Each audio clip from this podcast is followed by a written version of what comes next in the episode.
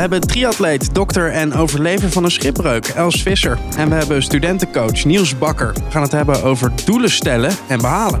Ik ben Justin Verkijk. Welkom bij Red Bull Rock College. We zitten in Glimmen in de provincie Groningen in jouw ouderlijk huis, Els. Want uh, bij het livegaan van deze aflevering ben jij een maand in Oostenrijk voor training. Kunnen we dan zeggen dat dit een soort van rustmoment is voor jou? Uh, dat ik hier in mijn ouderlijk huis zit? Ja.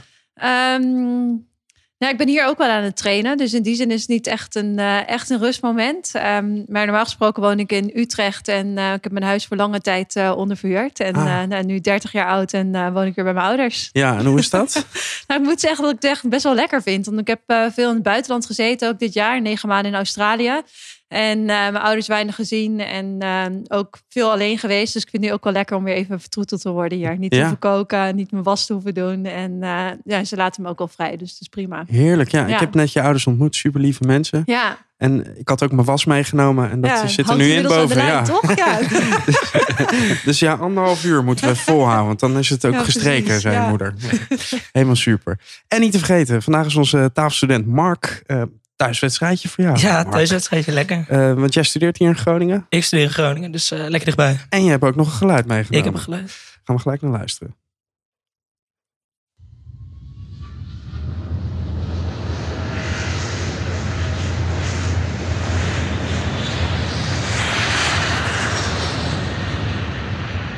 Een vliegtuig? Een vliegtuig. Waarom heb je het, een vliegtuiggeluid meegenomen? Um, ja, deze week is, uh, gaat het over doelen stellen. Mm -hmm. En komend jaar is mijn doel eigenlijk om in april naar Azië te gaan. Ik uh, doe met een groep studenten mee aan het International Business Research vanuit de Rijksuniversiteit Groningen. En dan doen wij uh, op maat gemaakt onderzoek voor Nederlandse bedrijven. En mijn doel is dus, als het allemaal met corona een beetje kan, om dan ja, tien weken in Azië te vertoeven. En ja onderzoek te gaan doen en daarna even gaan reizen. Dus, uh, wat, wat voor reis nog één keer? Ik snap er helemaal niks van. Het is een onderzoek voor Nederlandse bedrijven die dus of al in Azië aanwezig zijn of juist uh, hun kansen willen vergroten en daar ja, hun business gaan uitbreiden. Oké, okay. en, en wat ga jij dan precies doen uh, voor die reis? Voor die reis, ja, ik zit nu in een soort acquisitiecommissie, noem je dat dan. Dus ik bel de bedrijven, ik probeer contracten binnen te halen. daarna gaan we een aantal maanden echt met het bedrijf zitten, het onderzoek op maat maken. Dus wat zijn hun behoeften? Hmm. Hoe gaan wij hierop inspelen? En dan uh, uiteindelijk de reis maken en het onderzoek uitvoeren. Dus dat is mijn hoofddoel. Ja, en, en dan moet, jij moet tien van die bedrijven vinden. Die um, ja, met de gehele groep gemiddeld, nou ja, minimaal tien contracten binnenhalen. Dan gaat de reis uh, door, krijgen we groen licht. Uh, maar we hopen natuurlijk op meer. Want we zijn met 26 man en dan uh, kan ieder tweetal in ieder geval één bedrijf onderzoeken. Ja, maar het kan ook nog misgaan natuurlijk. Dat je maar negen bedrijven vindt. Ja, ja, ja, ja, dat is dat spannend of niet? Nee, ik denk dat we goed. We zijn op de goede weg, dus uh, die moeten doen zijn. Oké. Okay. En uh, wat voor alternatief uh, hebben jullie voor deze reis? Want april is best wel, dat is bijna al, toch? Ja, ja, dat komt zeker in de buurt. Dus daarom zijn we ook wel een beetje huiverig van ja, gaat het lukken? Ja, maar dat wist, ik, ja, ja, dat wist ik natuurlijk op voorhand ook wel. Toen ik me hier voor aan ging melden, of in ieder geval de sollicitatie deed, wist ik dat corona er was. Dus ja, was de kans überhaupt al best wel klein. Uh, maar we hebben ook nog een plan B. En dan gaan we gewoon onderzoek doen uh, vanuit Nederland. Want we hebben lokale studenten bijvoorbeeld. We willen naar Filipijnen, Vietnam en Indonesië. En we hebben lokale studenten die bij de universiteit daar zitten. En daar zitten we dan nou weer mee in contact. En die gaan dan het onderzoek voor ons een beetje, bij, een beetje bijsturen, een beetje helpen. Ah, ja. Zodat wij gewoon hier kunnen blijven. Uh, en niet af hoeven te reizen. Ja, maar ja, daar doe ik het natuurlijk wel voor. Ja. Maar uh, ja, er is een kans dat dat, uh, dat, dat uh, plan B wordt. Ja, en zo'n onderzoeksreis organiseren bestaat natuurlijk uit een hoop doelen, subdoelen. Hoe, hoe, zorg je ervoor dat je die haalt? Um, ja, lastig. Want um, aan het begin was ik best wel bang om. Want we moeten veel bedrijven bellen, veel benaderen. En in je eentje is dat natuurlijk heel demotiverend. Um, dus gelukkig kunnen we wel samen op een kantoor komen, allemaal op anderhalve meter. En je zit met een groep studenten, dus je motiveert elkaar sowieso wel om gewoon lekker ja, bezig te blijven. En lekker te bellen en enthousiast over te komen. Want het is natuurlijk hartstikke leuk. Hmm. Dus uh, dat moet zeker lukken. Mooi man. Nou, ik ga voor je duimen dat het gaat gebeuren. Ja, dankjewel. Els, jij hebt geneeskunde gestudeerd. Klopt. Uh, vorig jaar gepromoveerd in de chirurgie. Ja. Uh, Ironman kampioen van Nederland. En nu volle bak aan het trainen om wereldkampioen Ironman te worden. Volgend jaar in Hawaii. kan ik mee om je aan te moedigen? ja, heel graag zelfs. Okay. Ja, ik wil heel graag. Is, welkom. Ik wil heel graag naar Hawaii. maar je doet heel veel dingen en heel veel dingen tegelijk. Ja, ja, het is wel uh, een mooi lijstje inderdaad, hoe je dat zo opnoemt. Ja. Hoe hou je, dat, uh, hoe hou je al die ballen in de lucht? Um, Ja, ik moet zeggen dat eigenlijk alles vrij natuurlijk is gekomen. Ehm, ik ben geneeskunde gaan studeren in Utrecht. En na mijn studie ben ik gaan promoveren bij de chirurgie. En terwijl ik aan het promoveren was, toen ontdekte ik eigenlijk mijn talent voor de triathlonsport. En eh, heb ik in 2017 eigenlijk de, ja, die stap genomen om um, ja, die, een nieuwe weg te gaan bewandelen als professioneel atleet. En uh, me daarin verder te ontwikkelen. Daarnaast heb ik uh, toen ja, mijn promotieonderzoek bij de chirurgie heb ik iets rustiger aangedaan. Uh, dus parttime gaan werken, zodat ik het kon combineren met mijn trainingen. Um, en nou ja, vorig jaar mijn promotie afgerond en nu kan ik me volledig toewijden aan de, aan de sport. Ja. Maar het zijn veel dingen, alleen um, ik denk, ja, doordat ik um, ja, eigenlijk ja, ben gaan studeren, toen een promotieonderzoek ben gaan doen, toen soort van op een natuurlijke manier in die sport terecht ben gekomen, dat het uh, ja, op die manier allemaal bij elkaar is gekomen. Is dat niet lastig om, uh, om, om keuzes te maken daarin dan? Um, af en toe wel. Ik denk dat het wel heel belangrijk is dat je uh, op het moment dat ik een keuze maak en ergens voor ga, nu bijvoorbeeld dat ik atleet ben, dat ik um, vooral ook echt daar al mijn aandacht aan besteed en me daar heel erg op focus. Um, en ik weet ook dat ik niet al die ballen um, allemaal hoog in de lucht kan houden. Dus je moet daarin echt keuzes maken en prioriteiten maken. Um, vorig jaar deed ik nog wel mijn promotieonderzoek en ik was daaraan begonnen. En toen vond ik het ook echt belangrijk om dat af te maken. Dus toen heb ik ervoor gekozen misschien het trainen ook iets rustiger aan te doen. En ook iets van mijn aandacht aan mijn promotieonderzoek te geven. Zodat ik dat wel kon afronden. En nu ik dat heb afgerond, kan ik uh, ja, weer al die aandacht op het trainen geven. Ja, je bent eigenlijk continu uh, de doelen aan het stellen gewoon. Um, ja, zo kan je het misschien wel zeggen. Ja, ja. ja. En uh, tijdens je studie had je ook alleen maar goede resultaten. Was dat dan ook een doel? Um, ja, ik was inderdaad wel vrij ambitieuze student. En ik vond het ook wel toch wel belangrijk inderdaad om goede resultaten te halen. En misschien ook wel van, uh, ik kan maar beter gewoon in één keer goed leren voor dat tentamen. Dan kan ik hem afstrepen in plaats van dat ik daarna weer een hertentamen heb. En ik moet zeggen, ik vond mijn studie ook altijd super leuk. Dus ik vond het niet mm. vervelend om uh, in die boeken te moeten gaan lezen en te moeten studeren. Omdat ik het gewoon echt ja, heel interessant vond. Um, en ja, tegelijkertijd vond ik het dan ook wel belangrijk om ja, toch mijn best te doen. En um, ja, ik wilde uiteindelijk, uiteindelijk ook goed arts worden. Ja. ja. Ja, maar toch heel doelgericht als je het zegt over, over zo'n tentamen. Ja, ja, absoluut. Ja, daar was ik wel doelgericht in. Klopt. Ja. En uh, hoe zorgde je dan voor dat je die doelen ook behaalde? Um, nou, dan toch ook wel echt wel uh, voor mezelf heel duidelijk zijn van wat heb ik nodig om uiteindelijk naar mijn doel toe te werken. Dus en dat vooral van tentamen halen. Van, ik vond gezellig studentenleven vond ik ook heel belangrijk en leuk. Um, maar als ik dan um, een week later een tentamen had, dan koos ik er wel voor. Nou, deze week even niet de kroeg in, even wat minder met mijn uh, vriendinnen uh, omgaan en gewoon nu de biep in en echt blokken. Um, dus dat ik dan wel ja, heel bewust daarin die keuzes maakte van wat heb ik nu nodig om dit doel te behalen. En mm. dan me niet door andere dingen te laten afleiden. Ja, en terwijl er zoveel dingen zijn. Ja. Als we kijken naar wat je allemaal doet. Niels, als, als studentencoach, komen er wel eens mensen bij jou aan je, aan je bureau die, die ook uh, zoveel verschillende dingen doen? Nou, zeker. En uh, het is een van de uitdagingen natuurlijk om al, uh, al die balletjes aandacht te kunnen geven. En hoe je dat aanpakt, dat zijn uh, wel dingen waar wij ook bij helpen. Um, hè, dus dat je jezelf niet overspannen maakt of iets dergelijks. En ik had eigenlijk ook gelijk een vraag. Want ja. wat, wat is jouw sport geweest in je studententijd? Dat leek me ja, je zegt eigenlijk dat je, dat was de sport. dus je bent echt later professioneel bankzit. En dansen in de kroeg, ja. ja, oké. Okay. Ik moet zeggen, nee, ik heb echt tijdens mijn studententijd echt heel weinig aan sport gedaan. En af en toe, uh, ik woon dan in Utrecht, dat je zo'n rondje single van vijf kilometer. En dacht ik, oké, okay, we moeten echt even iets gaan doen. Weet je, dat ik hem aan mezelf nog kon verkopen, dat ik fit, uh, een beetje fit was. Dus dan ging ik een rondje single van vijf kilometer lopen. En dan bij het eerste bruggetje zo uithijgen en dan weer door. Maar uh, nee, vrij, vrij weinig gesport. En ik heb toen ik op de middelbare school zat en hier in Groningen of Glimmen woonde, altijd getennist. Oké, okay, en dat, dat, is best wel inspirerend dat je nog hè, nou ja, op latere leeftijd, om het zo maar te zeggen, zo'n uh, grote switch nog maakt Absoluut. in uh, ja, topsport. Ja, dat is ook wel mooie aan, denk ik, de sport die ik doe, triathlon en met name echt die lange afstanden die ik doe, dat het um, een sport is waar je op latere leeftijd heel erg piekt. Dus als je kijkt ook naar het wereldkampioenschap van uh, nou, vorig jaar, waar ik ook was, waren de top 10 vrouwen. De gemiddelde leeftijd was 35 jaar. Um, en ik ben nu 30. Dus um, ja, het is echt een ja, sport waarin op je op latere leeftijd piekt. En waar je dus uh, relatief later ook mee eh, ja, kan beginnen. Hoe komt dat?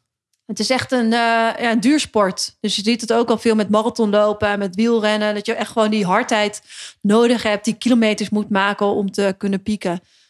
Maar Els, met Ja. een normale sport, dan, dan train je eigenlijk naar één doel toe misschien wel. Maar bij jou heb je eigenlijk drie sporten in één. Ja. Is dat dan niet extreem lastig om voor jezelf dan bepaalde doelen te zetten en andere spieren te gebruiken? En Ja. hoe, hoe combineer je dat dan ook? Nou, het was wel grappig, want ehm, ik begon wel met de- deze sport met een doel. Want toen ik het begon, toen was ik bezig met mijn promotieonderzoek. En toen, ik had al een keer een marathon gelopen. En een van mijn collega's bij de chirurgie, die vertelde van... Nou ja, Els, moet je niet een keer een Ironman gaan doen? En ik had er echt nog nooit over gehoord. En toen ben ik dat gaan opzoeken. En toen dacht ik echt van, nee, dit is echt gewoon te bizar. Weet je, de afstanden die je moet afleggen. En eh, hoe kan je in godsnaam gewoon zo'n race als dit finishen? Ehm, maar toch iets inspireerde mij heel erg. En ik zag die mensen echt soort van... eh, ja, gewoon echt strijden tijdens zo'n race. En echt alles geven tot het uit is gegaan. En die, al die emoties die vrijkwamen op het moment van finishen. En toen dacht ik van ja, ik zou het zo vet vinden om een Ironman te worden. En toen ben ik dat eigenlijk als doel gaan zien. Het, überhaupt het finishen van zo'n race. En, ehm, en toen heb ik een coach genomen die die trainingsschema's voor mij maakte voor het zwemmen, fietsen, lopen. Maar die het finishen van die Ironman was op dat moment echt mijn grote doel. Van dit ga ik gewoon doen. Ik had net een groot doel, dat was finishen hier in Groningen met de auto. En daar had ik het echt al super zwaar mee. Heb je al goed gedaan. ja, goed gedaan. Ik voel me zo'n mietje vergeleken bij jou, Els. Ja. Nou, dankjewel. En eh, jij, eh, eigenlijk wat je net vroeg, hoe eh, ja, gaan studenten daar ook mee om? Eh, met al die balletjes. En ik, ik, ik zie sport vaak als een ontspanning. Eh, hè, iets wat. eh, Maar zo'n sport niet hoor. ja, en, en, Toch? en, en Ja, dit is natuurlijk waar, een, een hoog niveau. spanning voor mij. Ja, het levert ontspanning op. Ik ook denk op dat niet dat niveau. ik er eh, relaxed van word als ik eh, hier naartoe was gaan hardlopen en fietsen. Nee, wat mij, ik ben al, ik sta altijd nou, aan, maar ik ben altijd wel echt bezig met dingen en altijd aan het werken en dingen doen. Maar als ik dan even twee uur buiten aan het lopen ben of aan het fietsen ben, dan ben ik gewoon helemaal, gewoon hoef ik niks te doen. Ja, dan ben ik aan het fietsen of aan het lopen, maar dan sta ik, in die zin ben ik niet aan het werk. Maar ben je dan wel bezig met, met die sport? Of denk je dan juist tijdens het sporten aan andere dingen? Ik kom Buiten wel je leven- op mooie ideeën, dus ik ben altijd een soort van, soms ook aan het brainstormen. Maar ehm, het is eigenlijk ontspanning. Je bent Ja. helemaal in de flow. Ik ben helemaal in de flow. Lekker. Lekker. Ja. nice. In eh, 2014 was je op reis in Indonesië. Deed daar een, eh, een vierdaagse boottocht. En op dag één eh, raakten jullie met de boot een rif. Eh, schade daarvan zorgde ervoor dat jullie eh, in, de, in de nacht gingen zinken. Heb je dan nog helder wat er toen gebeurde? Of is het een beetje een roes? Ehm, nee, dat heb ik echt nog wel eh, helder. En ik denk er echt nog wel regelmatig aan terug. Ehm, dus in die zin is het wel ja, een groot onderdeel ook van wie ik ben nu. Ja, Hmm. wat ik daar heb meegemaakt. En je hebt er een, een boek over geschreven. Ja, ja 12 januari komt hij uit. Geen zee te hoog. En eh, hoe was het? Want ik, ik kan me dan voorstellen als je bezig bent met zo'n boek... dat je gewoon dat hele verhaal weer Precies. opnieuw Klopt. Ja. meemaakt. Dus dat was best wel intens. Dat ik gewoon echt weer helemaal alles tot in detail eh, ben gaan oprakelen. Ehm, en weer helemaal terug ben, soort van gezogen in dat moment van wat er op dat moment gebeurde. Ehm, dus ja, dat is af en toe wel ehm, intens en ook emotioneel.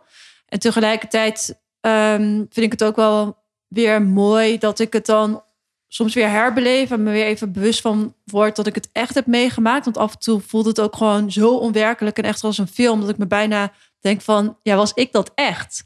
Ehm, en als ik dan weer erover nadenk en erover praat en bij stilsta, dan ja, doe ik het toch wel weer beseffen dat ik dat, ik dat echt heb meegemaakt. En ehm, ja, ben ik nu ook weer extra dankbaar dat ik, dat ik er nu gewoon nog ben en hier gewoon mag zitten. Ja. Voor, die mensen, voor de mensen die niet weten wat je hebt meegemaakt. Uiteindelijk eh, koos je ervoor om te gaan zwemmen eh, naar een eiland dat je zag. Niet wetende dat dat acht uur eh, zwemmen was. Hoe, hoe maak je zo'n keuze? Nou, we zijn midden op nacht, op, op de tweede avond zijn we komen te zinken. En toen hebben we de hele nacht eigenlijk op zee gezeten. ehm, en daar gewacht. En het, grootste probleem in mijn ogen was dat er geen redding zou komen. Dus op het moment dat wij gingen zinken, toen konden we niemand alarmeren dat wij daar aan het zinken waren. Want onze telefoons waren allemaal, hadden allemaal geen bereik. De bemanning had geen apparatuur aan boord om alarm te slaan. Dus niemand wist dat wij daar aan het zinken waren. Ehm, dus ik dacht van ja, ik En de eindbestemming zou pas twee dagen later zijn. Dus ik dacht van ja, het is hier op zee is gewoon een beetje wachten op, op helemaal niks. En ik had die Mhm. dagen daarvoor ook geen andere boten op het water gezien. Waardoor ik daar wachten op dat water was voor mij gewoon geen optie. En zwemmen naar dat eiland toe was in die zin ook geen optie. Maar ja, er waren gewoon geen goede opties. En het zwemmen, iets in mij zei van dat het zwemmen nog ehm, ja, minder kansloos was dan wachten op zee. En toen ben ik impulsief eigenlijk naar dat eiland toe gaan zwemmen. Ja, zonder erover na te denken of je, of je lichaam dat überhaupt wel aan zou kunnen. Ja, ja, nou, ja. Kijk, ik denk ook van uiteindelijk hoe, hoe, hoe goed je ook bent in zwemmen. Uiteindelijk is die zee die bepalend is, weet je. En die onvoorspelbare en krachtige zee, die zal uiteindelijk bepalen of je dat eiland haalt of niet. Ehm, dus we waren daar volledig afhankelijk van. Ja. Ja, Met z'n tweeën zijn jullie gaan zwemmen. Ja, Eh, ja, en dan, eh, na acht uur, ben je op een eiland. ja onbewoond eiland. Ja, Ja, Ehm, ja dus op, ik was eigenlijk heel erg opgelucht dat ik überhaupt uit het water was. Want die eerste nacht op zee dat was echt gewoon verschrikkelijk en super koud en echt uitzichtloos. En ik had gewoon echt, zag er zo erg tegenop om nog een tweede nacht in dat water te moeten zitten. Dat ik eigenlijk zo blij was gewoon land, eh, zand onder mijn voeten te voelen en op dat Mm. eiland was. Ehm, en ja, het was dan wel teleurstelling van dat het een onbewoond eiland was en dat we dat eiland ook nog moesten overleven. Maar iets voelde me enerzijds ook al veilig, omdat ik gewoon niet meer in die zee hoefde te zijn. ja. En hoe lang ben je uiteindelijk op het eiland geweest? We hebben daar een nacht geslapen. En toen zijn we die ochtend daarna zijn we gered door een toevallig passerende boot. Ja, En jij zegt dat je, jij gaat binnenkort naar Hawaii. ja. Durf je dan nog wel op een boot te stappen? Ehm, nou, ik heb daar gelukkig geen angsten voor. Ehm, maar ik zal niet meer zo snel op zo'n soort gelijke boottrip stappen. Dan zou ik echt nu gewoon echt checken van... eh, nee, is er voldoende apparatuur aan boord, veiligheids... eh, eh, ja, middelen om alarm te kunnen slaan. Ja. Dus daar, ja, daar zou ik nog wel een keer over, ja, extra over denken. Alleen gelukkig heb ik niet echt specifieke angsten voor eh, het stappen op een boot. Of het zwemmen in de zee ook niet. En wat is er veranderd? Ehm, je leven? Nou, ik ben echt heel erg, echt nog meer gaan leven. En iedere dag heel erg gaan waarderen. En als er een kans voorbij komt in mijn leven, dan waarvan ik denk van ja, dit is echt vet. En ehm, dit gaat mij heel veel energie geven. Dan denk ik dan, ik ga er gewoon voor en ik doe het gewoon. En misschien ligt het niet helemaal op mijn uitgestippelde pad. En is het niet de gebaande weg wat voor me ligt. Maar dit lijkt me gewoon zo vet om te doen. Van doe het maar gewoon. En ik heb ook echt heel erg op mijn uiteindelijk mijn lichaam kunnen vertrouwen en mijn geest. En ehm, ja, ik, denk echt dat we heel veel, heel veel ook kunnen bereiken. Als we er gewoon helemaal voor gaan en als onze passie daar ligt. En ehm, ja, als ik dan nu een kans krijg waarvan ik denk van nou, dit is echt vet. Dan denk ik, nou, probeer het maar gewoon en ga er maar voor. En zo denk ik uiteindelijk ook dat ik uh, ja, triathlon avontuur ben begonnen. Ja. Ge- geeft het uh, ja, dus dusdanig veel kracht dat je een soort van onzekerheid en angsten overwonnen hebt in je leven voor je gevoel? Of um, hoe ervaar je dat? Nou, kijk, ik denk dat je altijd nog wel momenten hebt dat je onzeker bent over dingen of dat, de, dat je een onbekend, on, onbekend pad op gaat waarvan je het antwoord gewoon niet weet. Um, maar in die zin heb ik geen directe angsten uh, die mij tegenhouden in dingen. Dat ik wel denk van ja, het vertrouwen heb van ik, ik kan het in ieder geval proberen. En dan als het misgaat, dan nou ja, maakt het ook niet uit, toch? En heb je dat boek dan nu geschreven, zo van uh, lees dat maar, dat je het niet de hele meer hoeft te vertellen? Is dat vervelend? Om... Nou, ik, um, het is niet vervelend om erover te praten, maar ik vind wel dat um, uh, ik hoef het ook niet te vergeten. Maar uiteindelijk hoef ik niet meer soort van als dat schipbreukmeisje gezien te worden, als ik maar zo mag, zeggen. En ik heb nu een hele mooie, vind ik, carrière in triathlon en met, met, met, ben met mooie andere dingen bezig, dat ik het ook daar heel graag over wil vertellen en over wil praten. Um, maar ik merk tegelijkertijd dat er nog steeds heel veel mensen zijn die het verhaal niet kennen en dat het wel een inspirerend verhaal ook is. En met dat boek probeer ik gewoon heel erg, ja, toch wel te laten zien wat ik voor heftigs ik heb meegemaakt. En wat voor kracht ik er juist uit heb gehaald. En mijn leven heb omgegooid. En ik hoop gewoon heel erg dat um, nou ja, andere mensen die um, ja, misschien een beetje vastlopen of iets hebben wat ze altijd denken van, oh, dit zou ik altijd nog graag willen doen. Dat ze na het lezen van het boek denken van, ja, nu doe ik het gewoon. En dat lijkt me gewoon echt heel gaaf om dat te kunnen bereiken. Je ultieme doel is om wereldkampioen te worden. Uh, wereldkampioen Ironman in, uh, in Hawaii. Wat voor keuzes moet je maken om dat doel te bereiken? Ja, ik zou eerst zeggen, misschien het podium wil ik graag bereiken. Omdat ik denk dat als je wereldkampioen wil worden, ben je ook soort van altijd weer afhankelijk van het toeval, denk ik. Uh, maar ik denk wel dat ik de potentie heb om in ieder geval het podium te kunnen halen. Um, ja, het inleveren van sociaal leven. Dus ik moet zeggen dat ik echt uh, volledig nu ben toegewijd aan die sport. En echt elke dag drie keer aan het trainen ben. Um, tussen trainen door mijn herstel aan het pakken ben. Vroeg slapen. Um, op mijn voeding aan het letten. En ja, eigenlijk ben je gewoon 24-7 met die sport bezig. En uh, ja, moet je er gewoon 100% voor gaan om uiteindelijk, denk ik, daar te kunnen komen. Dus het is wel echt een hele ja, commitment die ik daarvoor moet leveren en uh, ja, andere dingen voor moet inleveren. Maar vind je het dan niet lastig om ja, dan bijvoorbeeld nu weer een maand gaan trainen in Oostenrijk? Want ik zou je best, uh, best begrijpen dat je het ook wel fijn vindt na zo'n ongeluk dat je dan hier thuis bent, met je ouders in Mhm. glimmen. Ja. Vinden zij en jij het dan niet lastig om weer zo lang naar het buitenland te gaan? Um, nou, ik vind, ik vind het nu inderdaad heel fijn om even bij mijn ouders te zijn en gewoon hier even weer in het vertrouwde nest te zijn. Um, maar tegelijkertijd vind ik het ook gewoon weer heel mooi om het avontuur op te zoeken en heel veel nieuwe culturen te leren kennen en op hele mooie plekken te kunnen trainen. En dat heb ik ook nodig om nu mijn nieuwe doel te bereiken. Um, kan daar gewoon weer helemaal volledig uh, ja, trainen. En uh, mijn ouders, die vinden dat misschien wel, of die hebben mij misschien ook wel liever gewoon graag bij zich. Maar die zien ook wel dat ik het gelukkigste ben nu, als ik juist lekker aan het trainen ben en op kampen ben. Dus die gunnen mij dat ook wel. En die vindt het ook lekker dat ze je was niet hoeft te doen. Zei je moeder net. Ze gaat bijna weg. Dan hoef ik eigenlijk die was niet meer te doen. ik heb gezegd dat ik uh, een blokje omrij uh, voor me was. Uh, eigenlijk heb je gewoon je hele sociale leven offer je op, toch? Als je, als je zo'n doel wil bereiken. En, maar als ik dan aan het begin van het gesprek zei... ik zat op de bank, uh, ik deed niet zoveel. Ik was veel, met, uh, ik was veel in de kroeg aan het Ja. dansen. Dan lijkt me dat best wel een grote opoffering. Ja. ja, is het ook wel. En als ik nu wel ook echt af en toe die uh, vriendinnen van mij zie... die nog wel allemaal gezellige dingen aan het doen zijn... dan heb ik daar ook wel weer een soort van... ik denk van, oh, toch wel echt leuk om daarbij te zijn.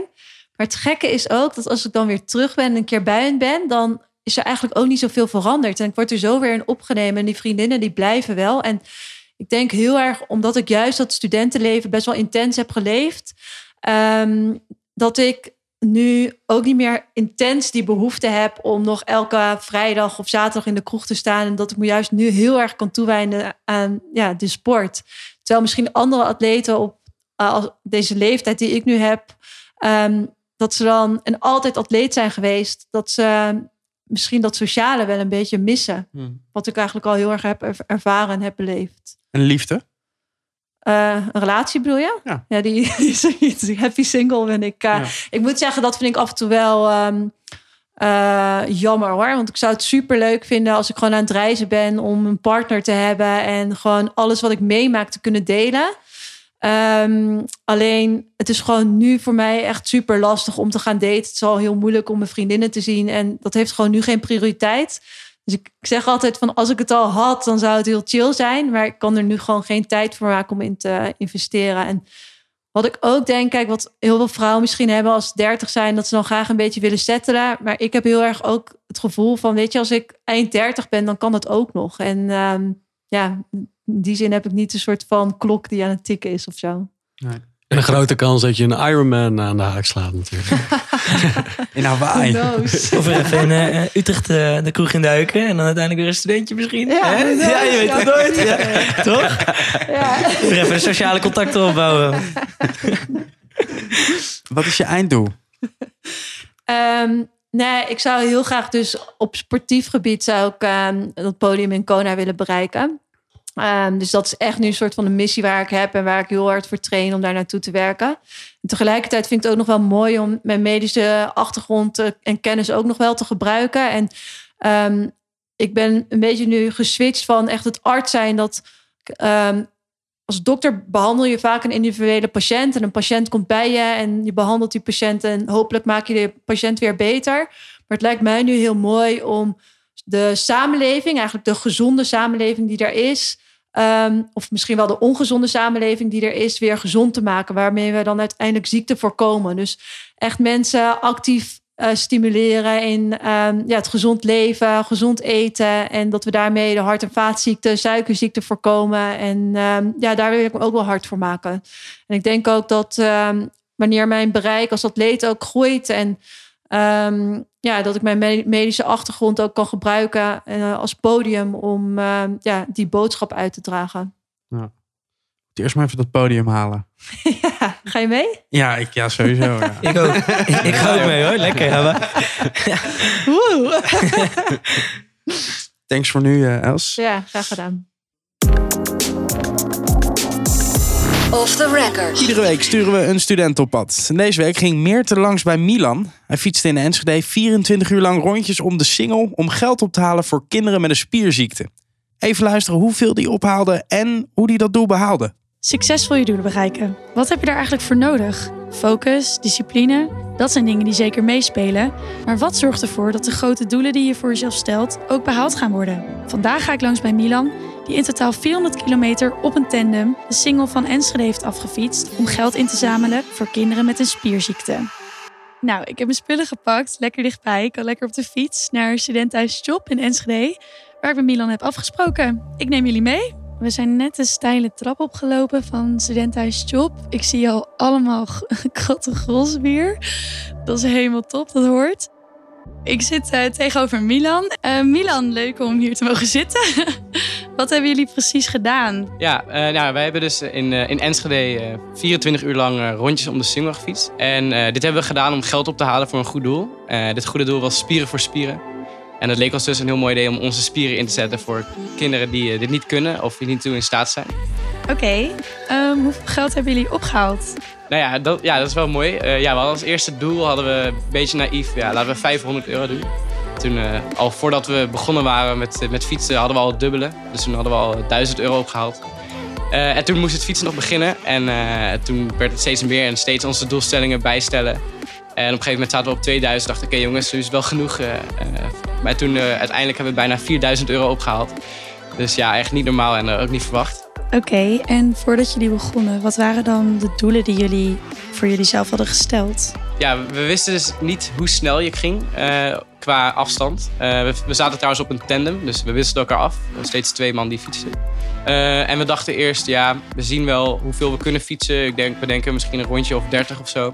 We hadden uiteindelijk precies 50 rondjes met z'n allen gefietst. En ja, de gelddoelen hadden we geen idee van hoeveel we kunnen doen, hoeveel mensen het gaan zien. Uh, we hadden namelijk een stream ook op. En uh, we streamden af en toe gewoon vanaf de fiets ook. En een siteje waar je kon doneren. Bijna heel actief. Enschede hebben we wel een donatie van gezien op elk huis of elk clubje. En was er ook een moment waarop je dacht, we gaan het niet halen? Of nou ja, het moment dat, dat natuurlijk die ketting eraf was, uh, waren wij niet zeker of we nog uh, een andere fiets konden regelen of dat we iets anders moesten bedenken, bijvoorbeeld op je eigen fiets. Maar gelukkig uh, kon het bedrijf snel de tandem ophalen die stuk was en ons een nieuwe geven. Dus toen, het viel wel mee, maar het was inderdaad wel even, oké, gaan we het wel halen nu, de 50 rondjes, of moeten we iets anders bedenken? Maar uiteindelijk dus wel. Nou, ik kom dus net terug van Milan en wauw, ik ben echt onder de indruk van zijn verhaal, want 400 kilometer op een tandem, echt, ik zou het hem niet nadoen, denk ik.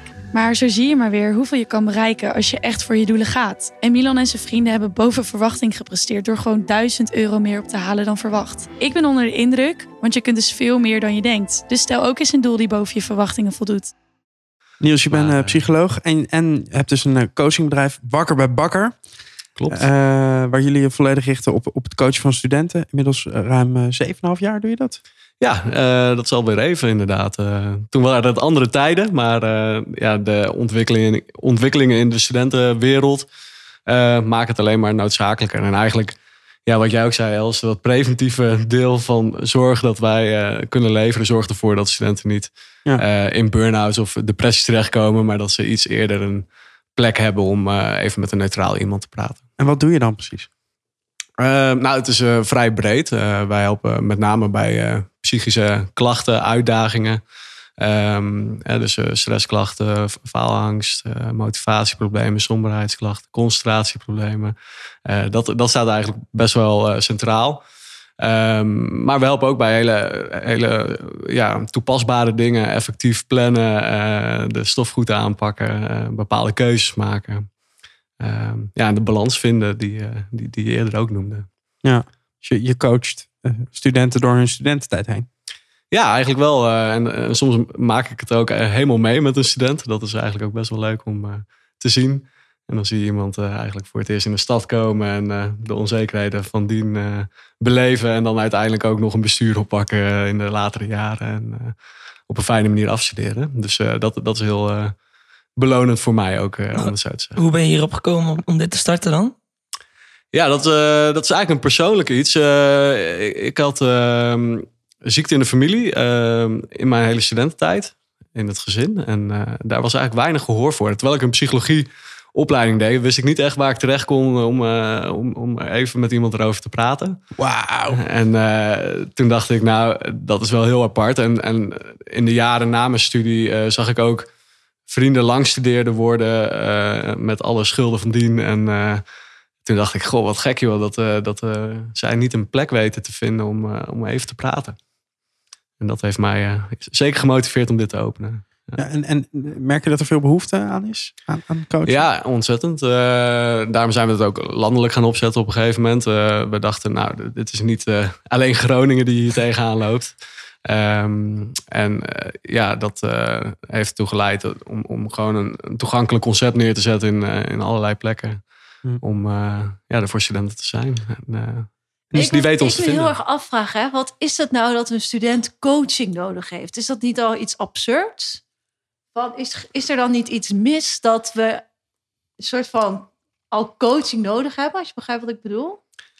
Nou ja, de voorwaarden bedoel je dat die. Eh, ja, de, de voorwaarden die geschept worden, ja, dat ze, die, die zijn, leggen best wel een hoge druk op de student. En uh, Bijvoorbeeld nu uh, moet ook alles nog online en wordt er best wel uh, zelfredzaamheid verwacht van een student die net in een stad is, die nog helemaal geen verbindenis heeft gevonden, misschien op sociaal gebied. En ja, daar ontstaan nu weer hele nieuwe uh, klachten. En dat ja, eenzaamheid en somberheid neemt behoorlijk toe. Ja, dit is, dit is volgens mij big booming tijden voor jou, toch?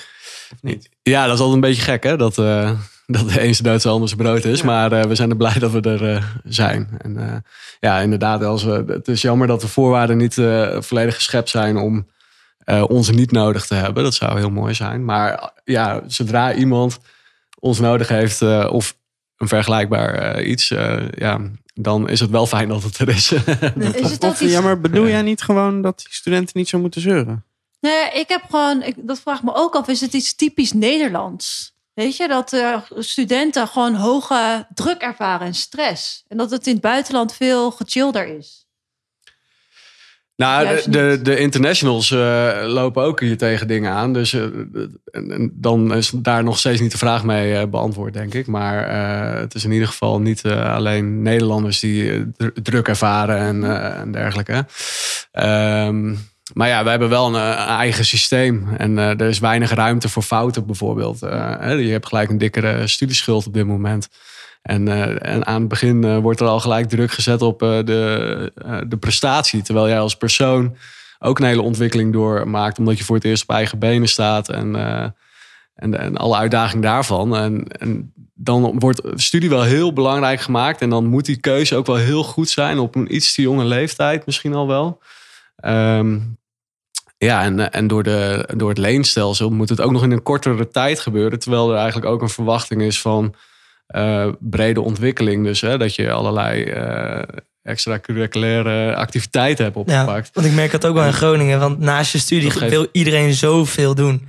En ik weet niet of dat meer is geworden, dat jij misschien wel beter. Nou, meer in kortere tijd. Ja. uh, ik, ik ken nog wel een paar langstudeerders en dat is nu gewoon een uitgestorven ras, om het zo te zeggen. Uh, Jammer. Hè? Ja, er waren altijd wel gezellige mensen die uh, best wel wat wijsheid onder de pet hadden. Maar ja, nee, ehm, nu is het al lang als je er zeven jaar over doet, denk ik. En uh, voorheen ja, was heel lang. Best Bij wel normaal. een beetje drie, vier jaar wil je je bachelor hebben, in ieder geval, de ja. universiteit. Ja, en dan ga je alweer de stad uit om de volgende ja. stap te overwegen. Ja. En ja, dat lijkt een soort uh, versneld traject te zijn. En dat in tijden dat de pensioenleeftijd uh, juist ook opgeschoven is. Dan zou je eigenlijk zeggen, dan verlies je aan twee kanten. Ja. en komen er ook veel studenten bij jou die niet weten hoe ze hun doelen moeten behalen? Um, ja, nee, soms is het uh, niet helemaal hun eigen doel. Hè? Dan dachten ze dat ze iets aan het doen waren wat bij hun intrinsiek paste. En, uh, en dat was dan niet zo gebleken. Uh, of ze hebben gewoon niet door hoe je doelen verheldert, bijvoorbeeld. Hè? Dus uh, dat, er zijn heel veel studenten die eigenlijk een soort van struisvogelpolitiek handhaven. En die steken gewoon de kop in het zand tot het einde van het blok. En dan opeens, hoe kan ik orde in deze chaos scheppen? Hoe kan ik nog iets halen? Dat, dat gebeurt dus ook. En dat kan dus medekomen doordat de studie dus best wel veel druk geeft. En, en je beoordeelt de hele tijd. En uh, dat je dat liever uit de weg gaat. Dat is eigenlijk een soort onzichtbare tijger die je ook een tijd kan negeren. En dan is hij er opeens, zeg maar. En dat in het normale studentenleven word je vooral geleefd door de studie en de sociale druk. En... Hoe ervaar jij die sociale druk? Word jij door je vrienden heel erg gestimuleerd om je tentamens te halen? Of is het hey, even nog een biertje drinken? Even vanavond nog even de kroeg in? Um, ja, het verschilt wel een is beetje het per moeilijk groep. om te zeggen van nee, sorry, ik ga nu echt even studeren? Uh, nee, nee, nee. Ik ben er zelf op zich wel redelijk goed in. Ik heb wel gewoon een doel voor ogen. Ik heb een uh, zus die ook in de stad zit, die het uh, best wel een goed voorbeeld Ja, gaf altijd. uit. Dus nou, dat niet hoor, maar een goed voorbeeld. Dus ik dacht, uh, dat hielp mij ook wel een beetje. Mhm. Maar bijvoorbeeld in mijn huis, ik ben dan nu de van mijn huis. En je hebt dan allemaal verschillende jaarlagen in je huis zitten. En als er dan van die jongens van 18 bij komen, ja, die gaan natuurlijk liever een biertje met je doen. Terwijl jij eigenlijk nou ja, denkt van, ik ga even studeren. Maar zij hebben daar natuurlijk iets meer lak aan. Dus het is wel een beetje... Maar begeleid jij dan die eerstejaars in Dat is wel mijn bedoeling. eh, Ja, dat is wel de bedoeling. En tot nu toe uh, lukt het. Um, dus dat is wel, ja, ik moet wel een beetje natuurlijk uh, het voorbeeld voor hun weer zijn. ja. Want zij zijn natuurlijk ook jong, nieuw in de stad. En wat we net zeiden, konden eigenlijk helemaal niks aan het begin. Dus wij moeten dan met wat oudere jongens binnen zo'n huis wel een beetje die jongens uh, nou ja, de goede richting in duwen. Maar dat is En- eigenlijk heel mooi, hè? Dat dat eigenlijk zo'n huis dan waarschijnlijk alleen maar dus stimulerend werkt voor de jongere jaars Ja, die erin komen. zeker. Dat je ze Alle- begeleidt en helpt. Alleen dit jaar was het natuurlijk wel lastig. Want op een gegeven moment moesten ook alle studieplekken dicht. Dus dan zat iedereen thuis te studeren. Nou ja, in een huis met negen man. Ga maar na als je op je kamertje zit. Dat, dat is wel echt lastig. Ja. Hè? Dan zit de muziek, staat de muziek beneden weer aan. En dan Ja, komt er weer eentje boos beneden of wat zachter kan. En nou ja, zo Mhm. gaat het toch. Maar eh, we proberen elkaar zeker te stimuleren. Ik wil even terug naar de doelen, jongens. Uh, j- jullie doen ook workshops, hè? eh? Uh, motivatie, effectief studeren, time management. Wat heb je nou nodig om, uh, om je doelen te behalen? Nou, eerst eh, is het eh, belangrijk om eh, de berg te verkennen, zeg ik altijd maar even in de, in de metafoor. Eh, dus je eh, weet welke route het beste is om, eh, om te doorlopen. En dan kun je daarna makkelijker eh, links of rechtsom gaan. Dus, ehm, en en je kunt geloven in elke stap die je zet. En je kunt eigenlijk even halverwege de berg ook even genieten van het uitzicht, om het zo te zeggen. Even wat anders oppakken. En je, je kunt er veel bewuster mee bezig zijn. En, en elke stap die je dan doet in het nu, die is genoeg. En daardoor zul je veel meer zekerheid de hele tijd ervaren. Jij hebt de stap gezet die je voor ogen had. En daardoor kun je dat nu eh, afsluiten. Terwijl als je de hele tijd met je einddoel bezig bent. Ehm, wat onder bepaalde voorwaarden wel eh, interessant is hoor. Maar als je daar alleen maar bezig bent, dan ben je eigenlijk net als als je een boek leest. Ben je, nou, je hebt tien pagina's gelezen. Dan ben je eigenlijk niet tevreden omdat er nog 300 nog wat moeten. En dat, die mindset zorgt ervoor, en dat is een fixed mindset, zorgt er eigenlijk voor dat je ehm, ja, pas weer tevredenheid en zekerheid ervaart als, eh, als je op die top van die bergen in één keer wordt neergezet. En dat is gewoon niet de realiteit. Je moet ontzettend zwemmen voordat je op dat eiland bent. En eh, eigenlijk telt elke slag die je maakt op dat moment. En eh, dat is meer een growth mindset. Dus dat je gaat staan vanuit waar je nu bent. En dat je weet welke stap nodig is om bij dat einddoel te komen. Dat je gewoon daar Ja, tevredenheid. Pla- planning en, eh, eigenlijk. Ja, dat is dus planning. Ja. En, en ook nog eens concrete stappenplanning. Ehm, En, en hoe bewaak je dan die, hoe bewaak je die planning? Nou, het is best wel eh, aan te raden om aan het einde van de dag, sowieso in coronatijd, om even de dag bewust af te sluiten. Hè. Stel je, je studeert en je slaapt in dezelfde ruimte, dan uh, is het al helemaal waar. Dus um, je hebt de stappen gezet, of, of misschien eentje niet, of het ging anders dan, duurde langer of wat dan ook. Dan kun je alsnog op dat moment even afvinken, bij jezelf nagaan. hey, deze stap heeft meer tijd nodig, omdat je concreet plant, kun je dat nou op, op een leeg plekje ergens in, in de rest van de week zetten. Je kunt even naar de dag erna kijken en je kunt even bij jezelf zeggen: hey, dit ging lekker, dit was even lastig. En je geeft kleine dingetjes daardoor aandacht. Eigenlijk een reflectiemomentje dus. Uh, waardoor ze niet groot worden, de kleine dingen klein houden. Uh, de mooie momentjes even wat bewuster opslaan. En daardoor ja, blijft de motivatie hoog. En kun je ook meer genieten van je avond. En dat, dat deel is ook, dat is heel belangrijk. ook belangrijk om even los te laten en weer op te laden voor de volgende dag. En, en hoeveel doelen kan je dan tegelijk aan werken? Nou, ik zou niet tegelijkertijd aan doelen werken. Ik zou natuurlijk in de, in, de, in, in de lange termijn wel. Maar in het nu zou ik altijd met één doel proberen bezig te zijn. Hmm dus dan ben je niet aan het jong leren met al die balletjes, maar dan kies je gewoon heel bewust: ik pak nu op dit moment dit balletje op. En dan, en dan ja, kun je daar veel beter mee spelen. En ik, ja, misschien is dat ook wel in, de, in jouw sport zo dat je heel bewust nu zwemt en niet mm hardloopt of zo. Hè? Dus er, zit een verschil. Ja, ik ben inderdaad wel heel erg mee eens dat uh, ook al heb je een doel, ik denk echt dat het in het proces blijven zitten heel belangrijk is. En echt focussen als ik in mijn race ben van oké, nu op deze kilometer focussen nog. Als ik aan het zwemmen ben, nog niet nadenken over het fietsen of over het lopen. Echt gewoon um, ja, nu in het proces zitten en het is nu focussen op wat op dat moment belangrijk is. Um, maar ik vind ook dat je wel meerdere doelen kan hebben. Dat werkt voor mezelf. In brede zin wel, ja. Ja, precies. Ja, Zwemmen, lopen en fietsen. Nee, ik heb maar meer dat als ik me alleen met triathlon bezig hou... dat ik bijna een soort van obsessief met die sport bezig ben. Dat het beter is om gewoon ernaast iets te doen. En de universitaire studie. nee, maar gewoon desnoods, ja, gewoon heel, heel iets anders. Maar ik denk ook voor studenten, weet je, als je een bepaalde studie hebt, dan denk ik juist dat het leuk is als je er iets extra's naast wil doen. Doe dat dan iets mm. naast buiten je studie, wat niet studie gerelateerd is. Omdat je anders zo obsessief met die studie bezig wordt, dan word je gewoon helemaal gek eigenlijk en obsessief daarvan. Doe maar gewoon even iets wat totaal niet gerelateerd is aan die studie en ontwikkel je daarin. Maar dat helpt mij heel erg. En wat zijn dan de don'ts? Wat, wat, wat moet je juist niet doen als je je doel wil bereiken? Uh, dat is een leuke vraag. Uh, kijk, als je gaat fixeren op waar het de hele tijd misgaat, bijvoorbeeld, dan kan dat heel demotiverend werken. Uh, in plaats van dat je dus leert van momenten door dagelijks aandacht te geven, dat je dat op laat stapelen als een, als een soort ehm, ja, berg aan uh, ellende, waardoor je je onzeker gaat voelen. Dus probeer in het moment te leren van foutjes, zodat je niet het gevoel hebt dat je aan het falen bent of dat de onzekerheid groeit. Um, ja, er zijn natuurlijk nog een heleboel andere dingen hierover te zeggen. Ik merk zelf bij mezelf, ik, uh, ik ben bijvoorbeeld dan, maak, begin ik de dag, maak even een checklist van, joh, wat ga ik doen? Ben je volledig gefocust op iets en krijg je in één keer een appje van het andere gedeelte, bijvoorbeeld je commissie.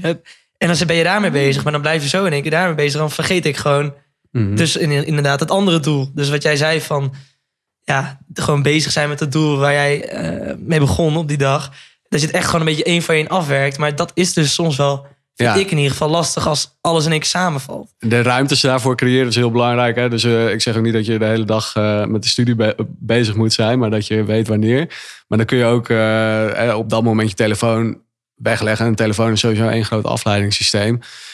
maar dan, in plaats van dat het een afleiding is, zou het dan na die studiestappen een soort van beloning kunnen zijn.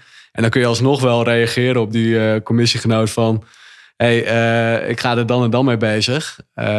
Maar dan laat je je eigen proces niet verstoren en blijf je bij je eigen prioriteiten.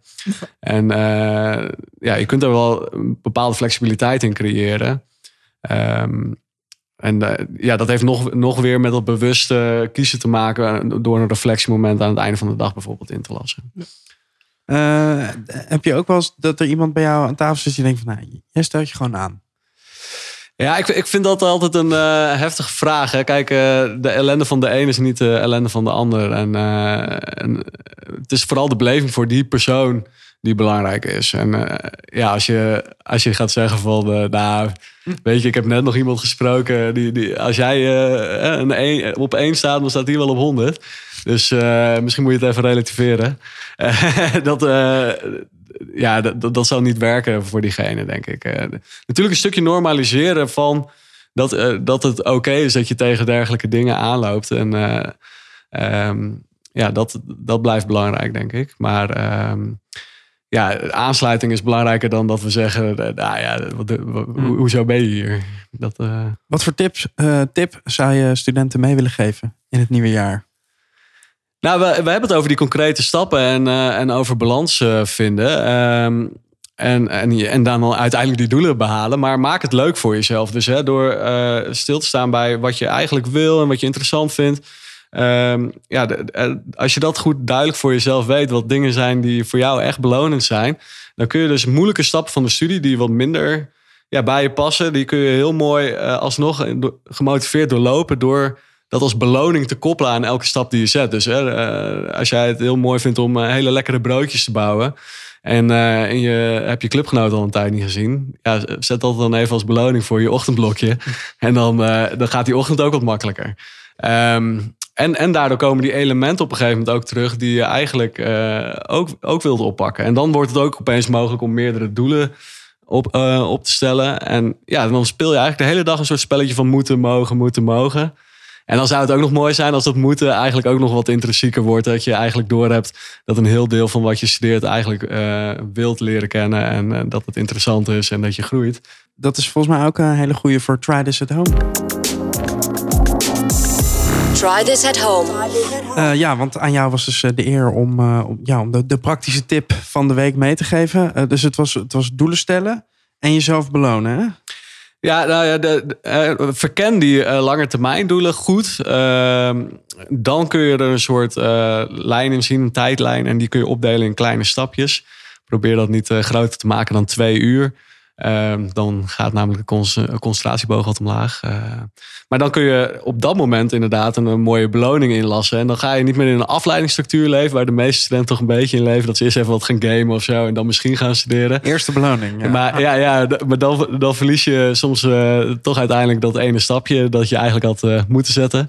Ehm, en ga er in die beloningsstructuur zitten. En dan kom je ook door moeilijkere fases van de studie heen. En ja, wat je meer bij jezelf kan eh, laten passen door eh, te zoeken naar eh, wat meer intrinsieke opdrachten, dingen die jij interessant vindt, dan, dan wordt moeten sowieso willen. En dat zou ik ook zeker aanraden. Dus vorm de opdrachten een beetje naar je eigen hand. Wees er assertief in. Als je hier toevallig de komende week mee aan de slag gaat en je gaat doelen stellen aan jezelf, denk er dus aan een beloning voor als je die doelen haalt. En wij zijn super benieuwd naar wat voor doel je stelt en eh, of je hem haalt. En misschien nog eigenlijk nog wel meer naar de beloning eh, die je zelf geeft. Dus als je daarmee aan de slag gaat, deel het met ons via hashtag Red. Els, Niels, Mark, dank jullie wel eh, dat jullie er waren. Thanks Els dat we hier in het het prachtige ouderlijk huis mochten komen. Doe je ouders de groeten. Dat zal ik zeker doen. Dit was hem. Dankjewel Ja, voor het luisteren. Volgende week zijn we er weer met een nieuwe Red Bull Or College. Hetzelfde kanaal, maar ook in al die andere podcastkanalen. En vind je deze podcast leuk? Geef ons dan 5 sterren in Apple Podcast. Dankjewel daarvoor alvast. Doei!